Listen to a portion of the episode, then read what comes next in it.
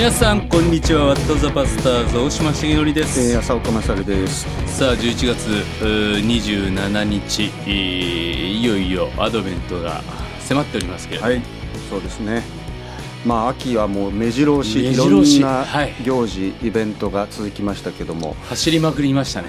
まずは KGK70 周年誠にありがとうございます。いやいやいやいや本当ねあの人生で多分一番疲れた。ものすごい良かったですよ。うん。本当に良かった。あのオープニングのね KGK ダンス部とかね、うん。あとは東京芸大のねオーケストラの子たち。芸大ゴスペルとか、はいはい。なんか新しい時代の学生たちの KGK を感じさせつつも、うんうん。変わらない KGK、うん。えーまあ、山口洋一先生のね、うん。本当日本のおキリスト教会の中での学生伝道とは何か、うん。あー KGK が担ってきた意味は何かっていう講演もうん。ものすごくよくって、なるほまあ、やっぱりその明治のね最初の、うん。お選挙プロテスタント選挙ってもう青年伝ど。道そなですよね。うんですよね。どこもね。どこもかし札こも。幌バンド、熊本バンド。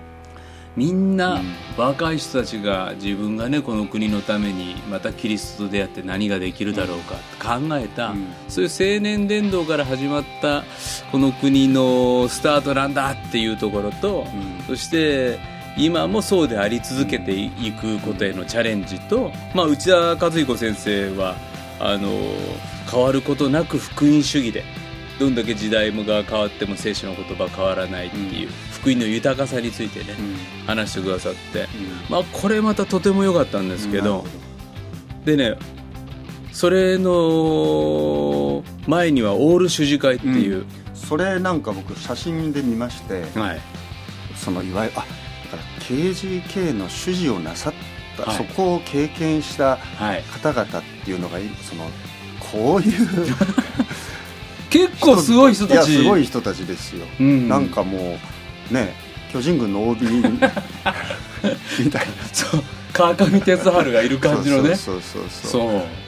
すごいですね。その人なんていうかうん。そのまあそこでずっとなさってきた先生もいれば、はい。いろんな形でそこで数年働いてから進学校行かれた先生とかいろんな順番はあると思うんですけど、はい。はい。はい。い。やなんかもう、まあ、結局だから戦後の福音派の歴史うんそのものにと言ってもいいんじゃないですか。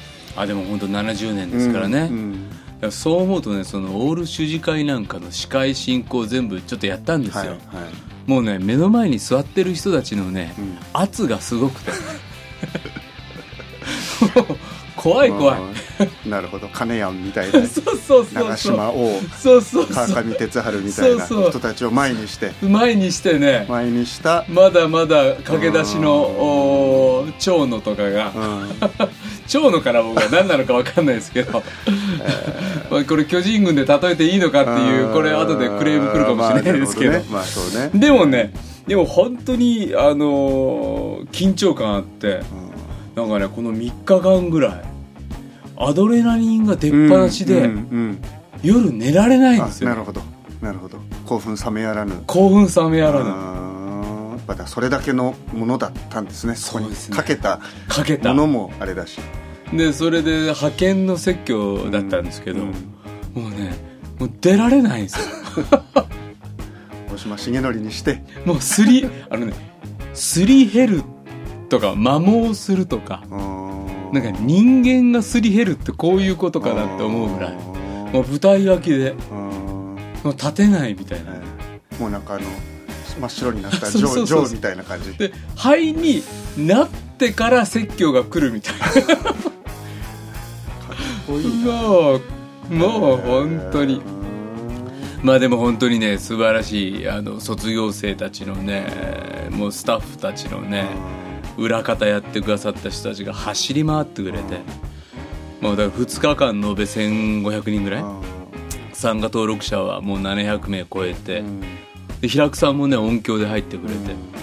まあもう本当に感動的な、うん。いい大そこに行くまでのこうプロセスもいいですよね。こううん。ただそのそこだけの時じゃなくてうんこう何年も何年も積み上げてそして全国あちらこちらでこう積み上げて。プレ大会やってね。ああいうプロセスがなんかすごくはい。素晴らしいなと思って、そうですね。北海道から沖縄まで回ってうん。でだから北海道から沖縄全地区から参加した大会だったんです、うん。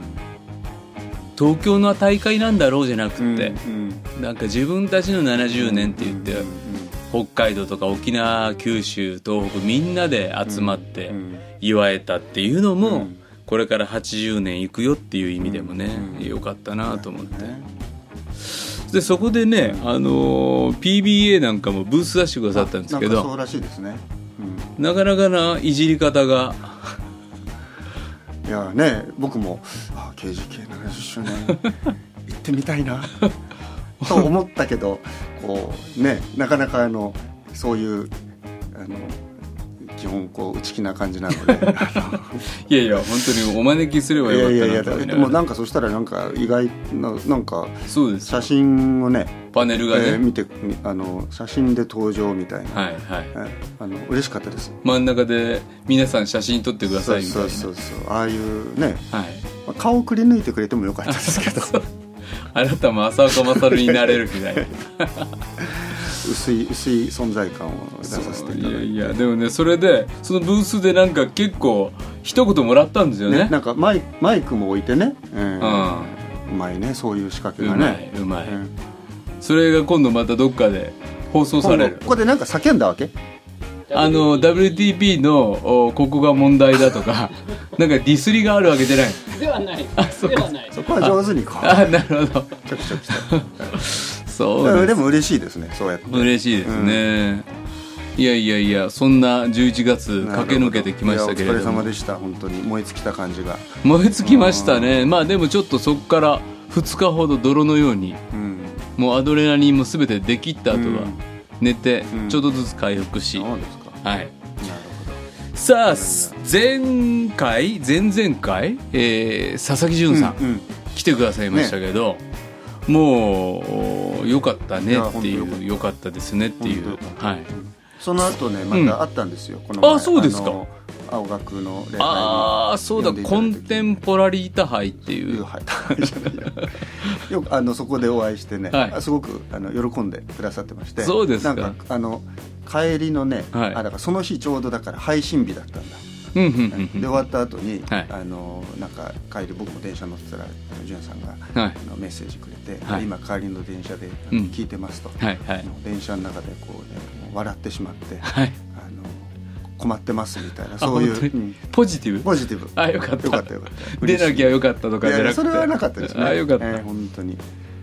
えっ、といくつかツイッターでですねこのんさんの回がつぶやかれてますけどもカンサンさんえー、カンサムさんか。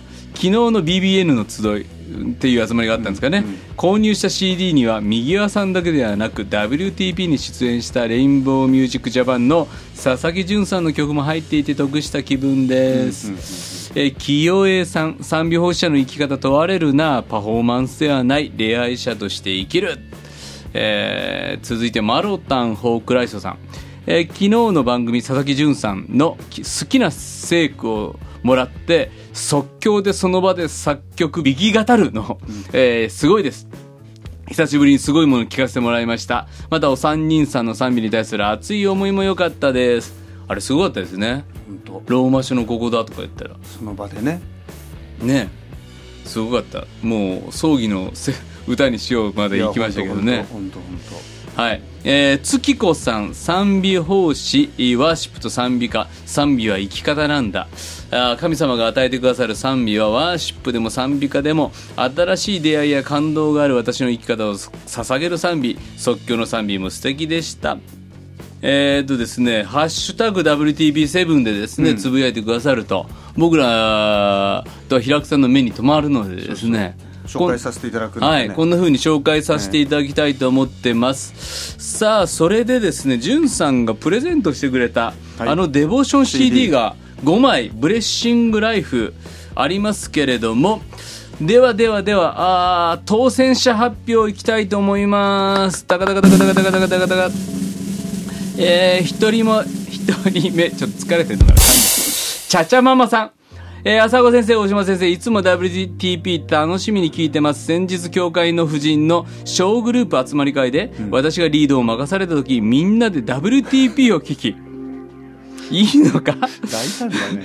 その後で感想や教えられたことなどを話し合いながら楽しい時を過ごさせていただきました。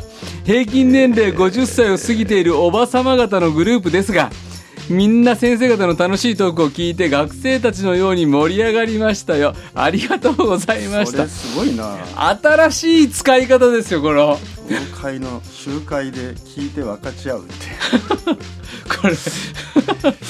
いやいやいやこれ。すごい教会ですね。すごい教会。それ許してくれてる教会ですから私ねでは無理だと思うな。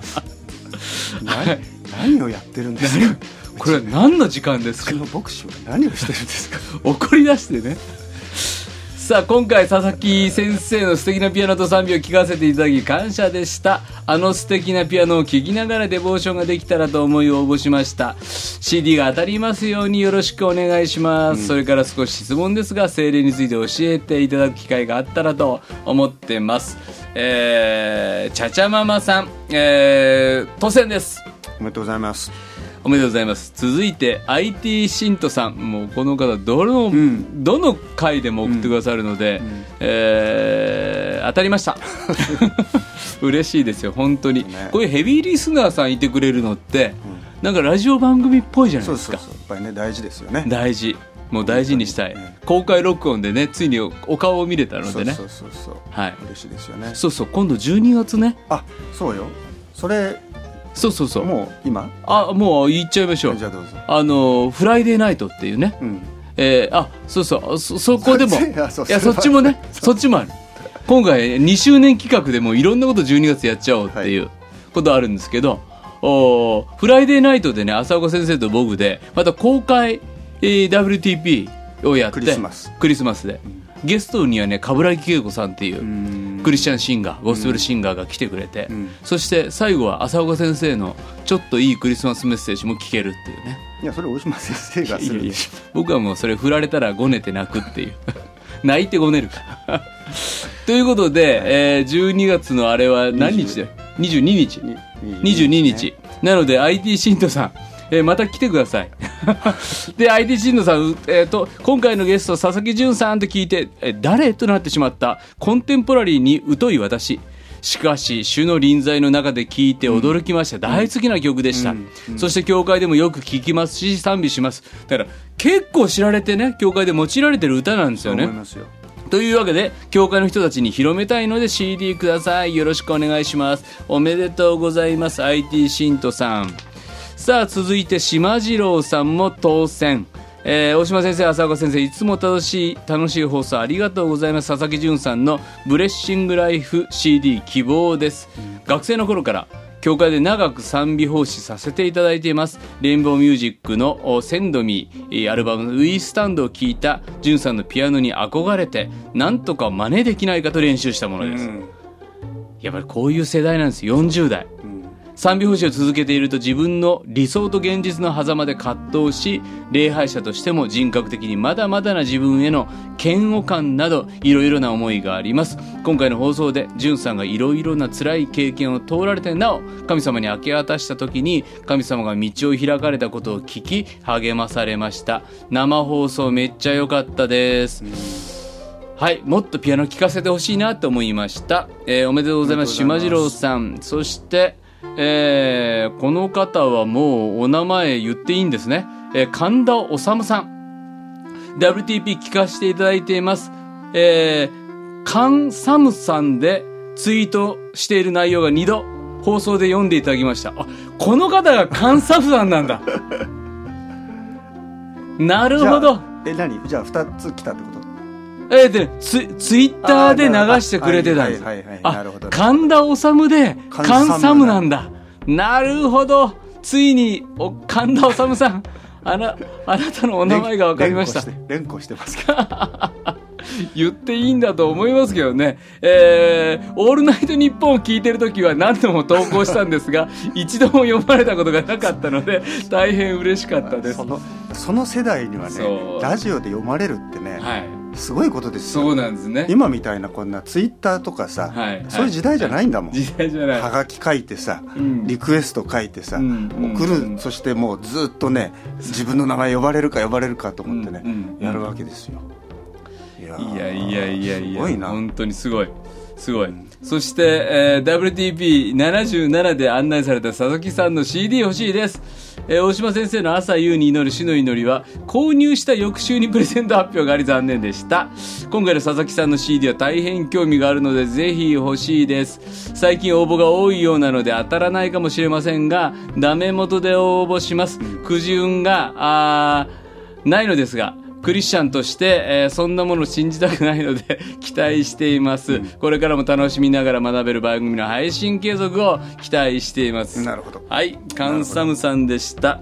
えーそして最後の方私は羊ウェブネームさん、えーメッセージ初めてメスあ初めてメッセージします。この秋 WTP に出会い、今日バックナンバーを全て聞き終わりました。ありがとうございます。いやこういう方多いんですよね。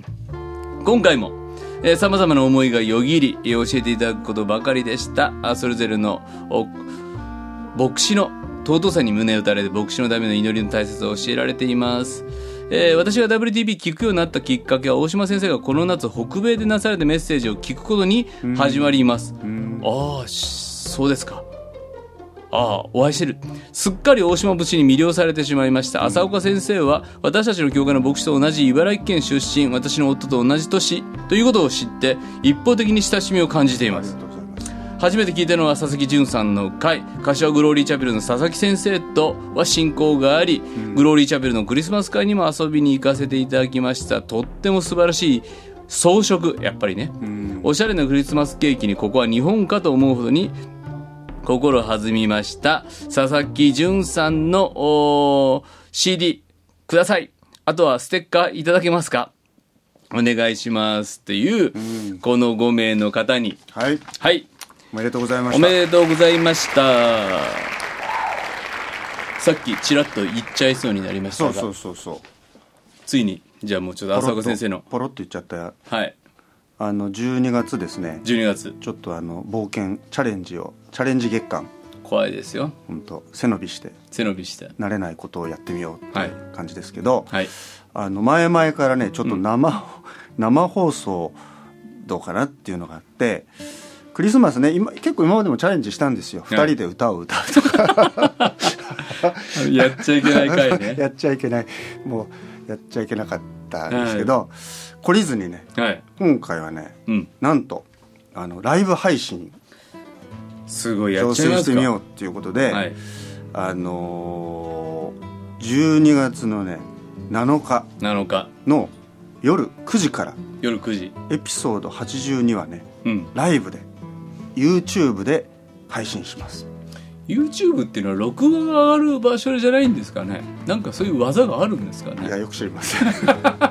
全てディレクタディレクターー任せですけどはい。あのとにかく9時にうん。YouTube でうん。後で多分ね、このここなんかこうしろみたいな多分教えてくれますから平久さんが。はい。でそこピコッとやると、うん。あの画面がね YouTube の画面のところで、うん。あのくたびれた。おじさんたちが。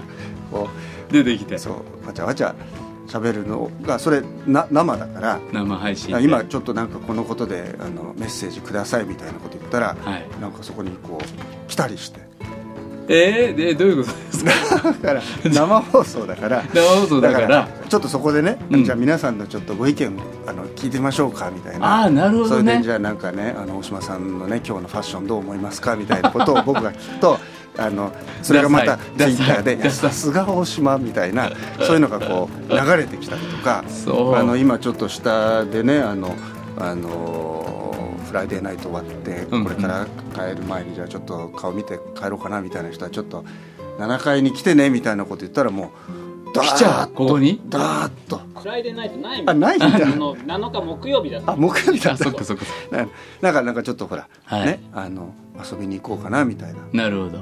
優勝がいたら。ことができるんですよ本当ですか？本当にじゃあ、もう、リアルに浅岡先生に聞きたいと。そリアルタイムで。うそなんで今日の やめよう。か返そうとでもそういう会議をやってみようやっててみよう、ことねそしてもうなんか途中で放送事故が起こってこそうそうそうそう。僕らキリスト教が干されるっていう。もうブチッと切れるとか あので砂の砂の嵐に変わるとかね。あるいは鳥が鳴いてる画面に変わってね。少々お待ちくださいみたいな。まあなんかそういうことがほら起こるじゃないですか、昔なんだっけ？テレビ東京かなんかで、うん。あのニュースの人彼らがなんかそのなんかやるんでねその生でね、うん。うん。うん、であの今やってるからあのこれ聞いてる人友達いたら来てくださいみたいなことやるそうえー。なんかあれね面白かったのよ、えー。うん。ああいうなんかもう何が起こるかわからないようなあ本当に。じゃ感じが。あ来ちゃったらスタジオ入れるみたいな。そうかもしれないねみたいな、うん、でよくよくあのカメラ約束はしませんよ。何も。どあとかもうカメラ回ってるとこで後ろでなんかヤンキーたちがこうやって。るあの昔のズームイン朝みたいなそうそう。ウィッキーさんの一言え知らねえなみたいな。とにかくなんかそういうこうねなるほど。リアル感。でよくわかんないうちに終わるっていう。この回はもうどなんかもうどうなるか本当に分かんない回をやってみるれが良かったと思う人と、うん。なんだこれって、うんもうお叱り激しく。もう二度と聞くかっていうなるほどね。人人がこう二極化していくっていうね。実は結構この番組あの危ういことをやってたっていうのがバレるかもしれないね。そうそうそうだからもう僕ら喋ってるここでひたすらあのねあのお菓子食べてる人がいるとか。いやーわかんない。もうでもでもまあそんなのやってみようと思うので。とりあえずやってみようと。はい。まあ冒険です、はい。冒険。冒険。うん。でそんなあのーでもしかしたらね電話が誰かにしちゃってね。そうそうそう。そう。突然。突然。あのー今まで来てくれたゲストに。ちょっと電話してみたり。電話してみたり海を越えて電話してみたりとか、して。うん、出てくれるかどうかわかんない。そうそう。本当に出ないまま終わるとかね。ことごそれだとなんかあの、うん。さんまとあの そうそうそうそう。なんかクリスマスのね、クリスマスのね。そうそうそうそう。ああの感じね。あね。うん。あそれもいいんじゃないですか、まあ、今この場で打ち合わせしてますけど 今まあまあ、まあ、それぐらいね、はい。ただやるって決めただけでまだ中身は何もないんですけどね。そうだからこれが11月27ですから、はあ次回の放送がそう。なの12で月7日木曜日の夜9時、夜9時。皆さん9時にはあのそれぞれあの YouTube つながる場所にいて。YouTube つながる場所にいる。わかんない。どういうことかわちかんない。ょっと分かってないけどね。はい。っていうようなことやりたいと思うので、よろしくお願いしまよろしくお願いしす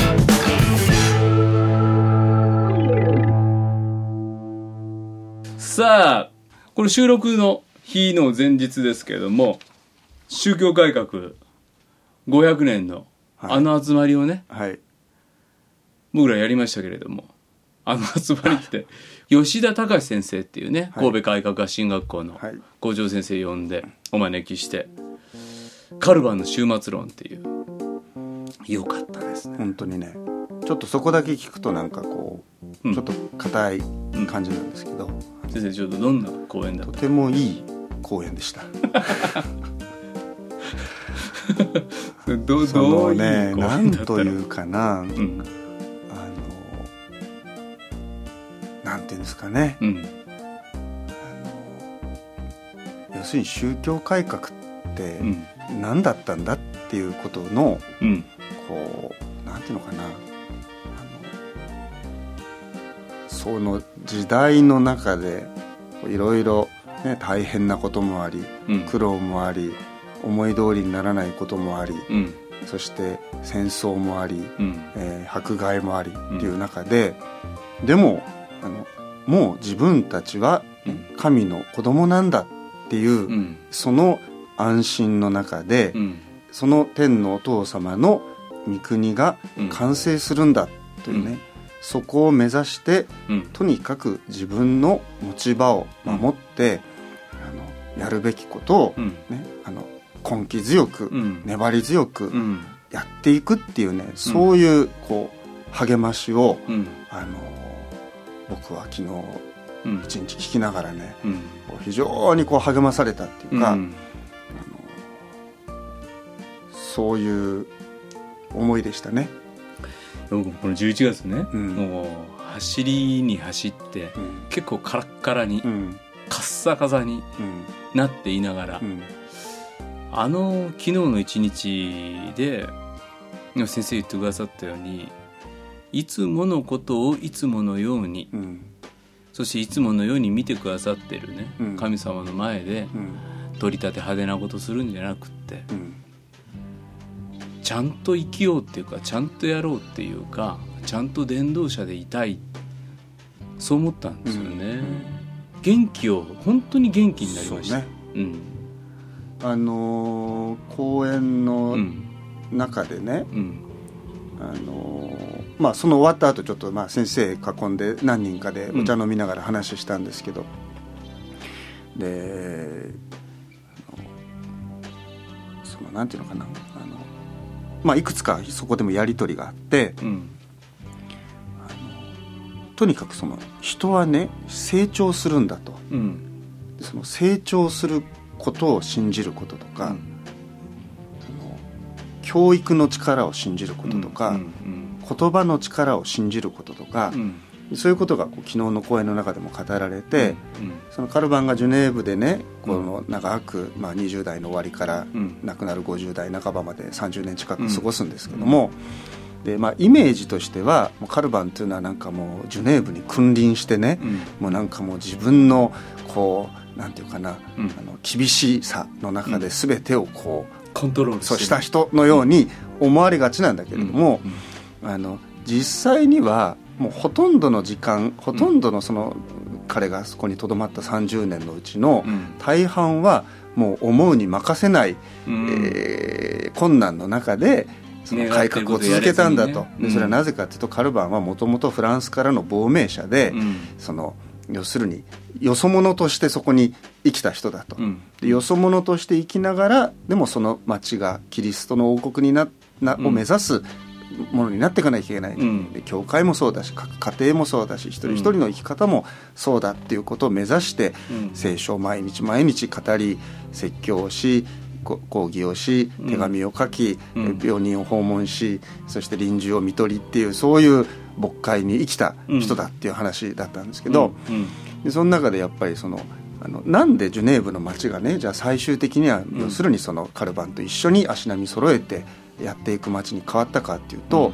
そのカルバンがそののもとで子供の時から信仰を学んだ子供たちがやがて成長して大人になってでその街の中心になっていったんだっていう、でそのことがね僕はすごくこう励まされたっていうか、んん子供たちにこう、ね、御言葉を教える、えー親にしてもうん。教会にしても、うん。でまあね、まあ、大島先生もそういうテーマでいろいろ教会行かれますけど、みんな苦闘してるわけですよ、諦めそうになったり、うん。もううちの子はもう無理なんじゃないかとか、そもそも信仰継承という言葉がいかんみたいなうん。ことがこう起こってくる中でだけどあやっぱりこの子供たちを本当に神様の愛されてる子供たちとしてうん。こう育てていくっていうことに、うん。やっぱりこう教会挙げて町を挙げてうん。こう取り組んでうん。いったっていうね。うんで実際それがこう実を結んでいく。うん。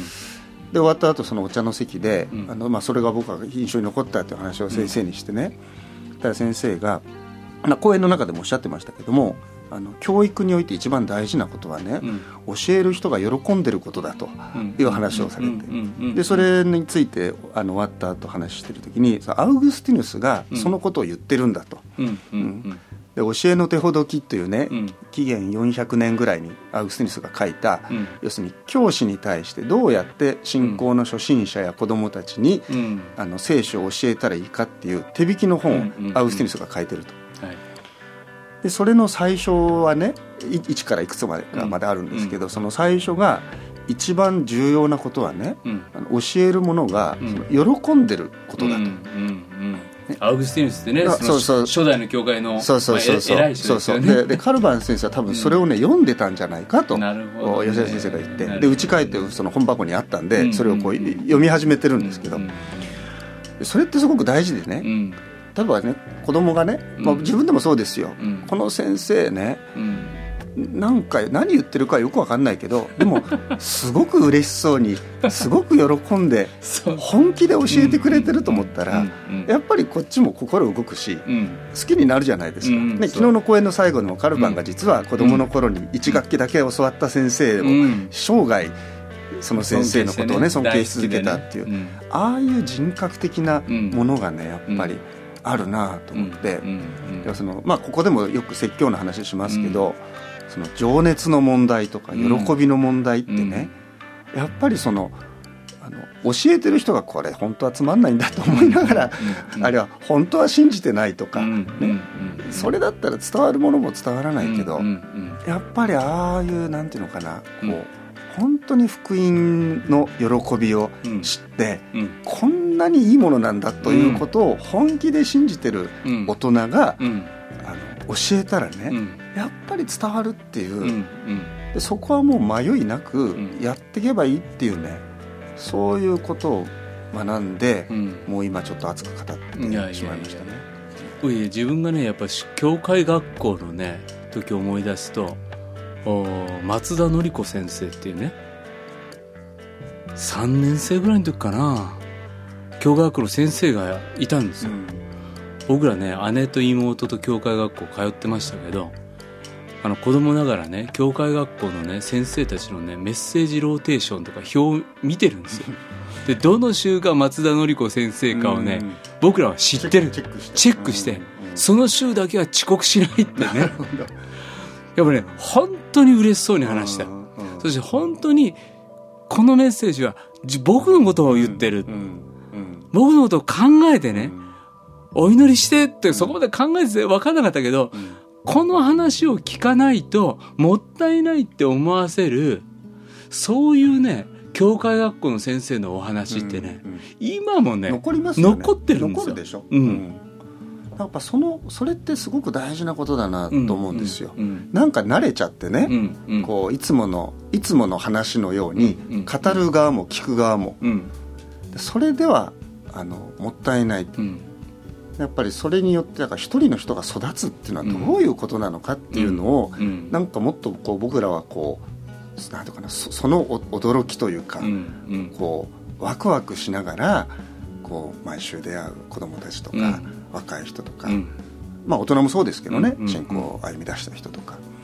やっそこにこう関わっていけるっていうのは、なんか大事なことだなと思うんですよね。そうですねあのカルバンのね後輩のウェザー、うん。なんかがカルバン先生は愉快な人だったって言ったっていうね,、うんでやっぱり僕らなんか絵とかね写真とかあ写真はないけど絵とかで見るとなんかね細いね尖ったねひげの先っぽも痛そうなねそんなイメージあるんですけど、うんやっぱり愉快な人で情熱の人でね、やっぱ友カル友達を大事にしたっていう大事にしてね。ね。そうそう、うん。でやっぱカルバン先生の説教を聞きたいってやっぱりジュネーブの人たちが思って、うん。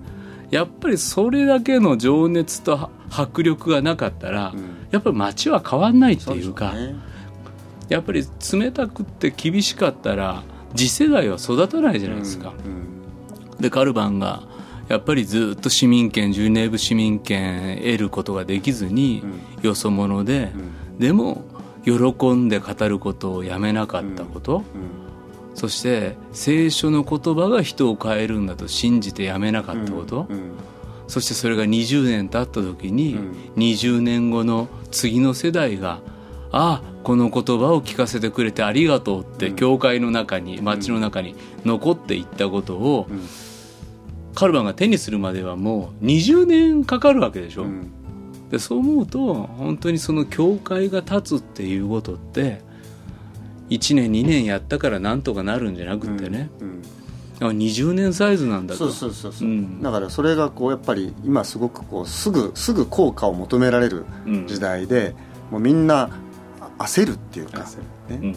慌てるしうん。なんかこんなことやってていいのかなってすぐこう周りをチラチラ気になるけど、うんいやもっと落ち着いて、うん。ね、あの神様の前でこうやるべきことをうん。ちゃんとやって、でうん。目指すべきところをちゃんと見てやっていけばいいっていうのはある種のこう確信というか、うん。落ち着いてうん。情熱を持っうん。て取り組める姿勢がそこにこう形成されていくっていうかね、それは非常に大きいことだなと思うね。そうですね、とあの浅岡先生の本が出たじゃないですか、はい。はい。ハイデルベルグを読むね、えーハイデルベルグを読むじゃないか。信仰問答。問答を読む。はい。僕あそこにね後書きにえー帯にも書いてあったんですけど自分が牧師になるためにやんなきゃいけないことをうん。忠実に、うん。いい教会ってなんだとかいろんなこと行き詰まって行き詰まってたのかな分かんないけど、うん。先生がカテキズムハイデルベルグジュネーブ、うん。そしてウェストミンスター、うん。それを全部あの写していくっていうか、文字で書いていく、うん。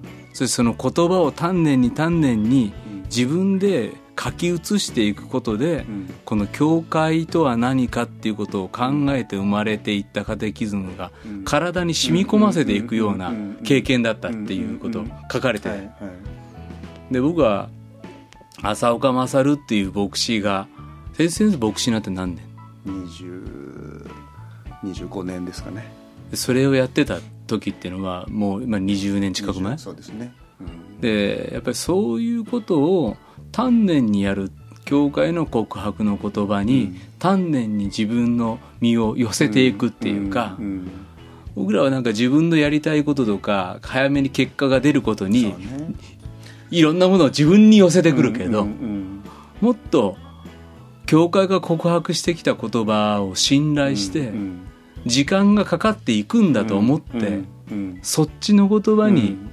自分も教育されること、はいそうですね。教育することへうのん。期待っていうのも語られたんですけど僕は教育されていくことへの期待みたいなこともあそこでやっぱり受け取ったっていうかちゃんと勉強し続けていく。そうですね。うん。なんかそういうことかなと思いましたね。うんそうですね。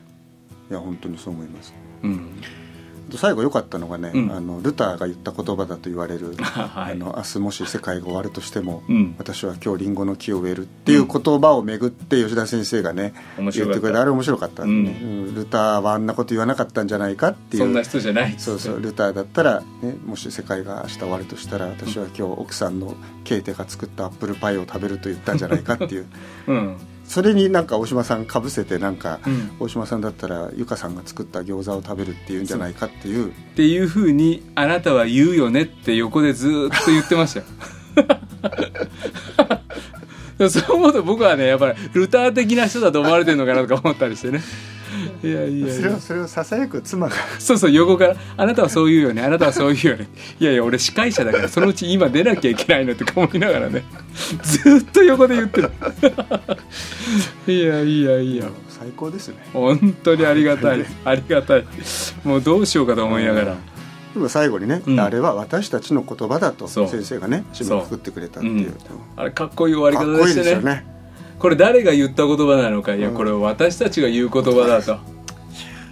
よ世界が終わっても。私はリンゴの木を植えるっていうね、ねうん、頑張りましょう。頑張りましょう。まあそういうあのなんですかね。があのちゃんと頑張ろうって思えるのが500宗教改革の意味なんだと。そうですね福音的な生き方、うん力うん。力まずにとかね。力まず。に無理せずにね、うん。でも健やかに頑張ろうと思える。そう。今回終末論っていう風なテーマだったのもやっぱ終わりから見ると本当に本当にすべきこともことが見えるから。なんか力んだりいい格好をしようとしたってそれは終わりには残んないことだったりする。そしたらもっと自然に同じことをちゃんとしようっていうね。とねそんなあーことを思えるうー500年。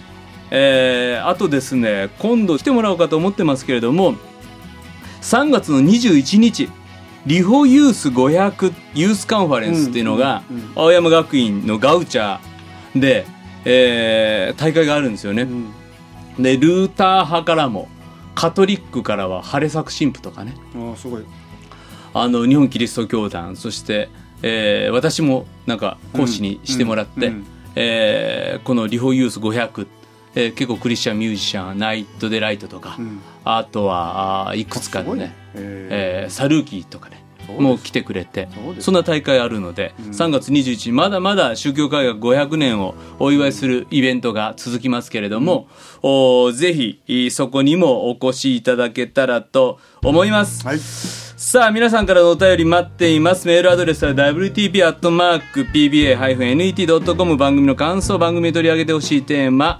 えー、疑問、あなたの近況何でも送ってください。ラジオネーム、年齢も書いてください。えー、とそしてさっきも言いましたけど、はい。次回の12月7日7日12月7日9時から。はい。スペシャル。ライブやりますので。生放送。はい。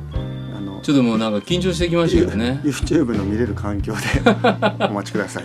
はい。では今日の「ワット・ザ・バスターズ」大島重則と浅尾コンサルでした。次回12月7日ですね。はい。ではさようなら。さよなら。この番組はラジオ世の光テレビ「ライフライン」でおなじみの PBA 太平洋放送協会の提供でお送りしました。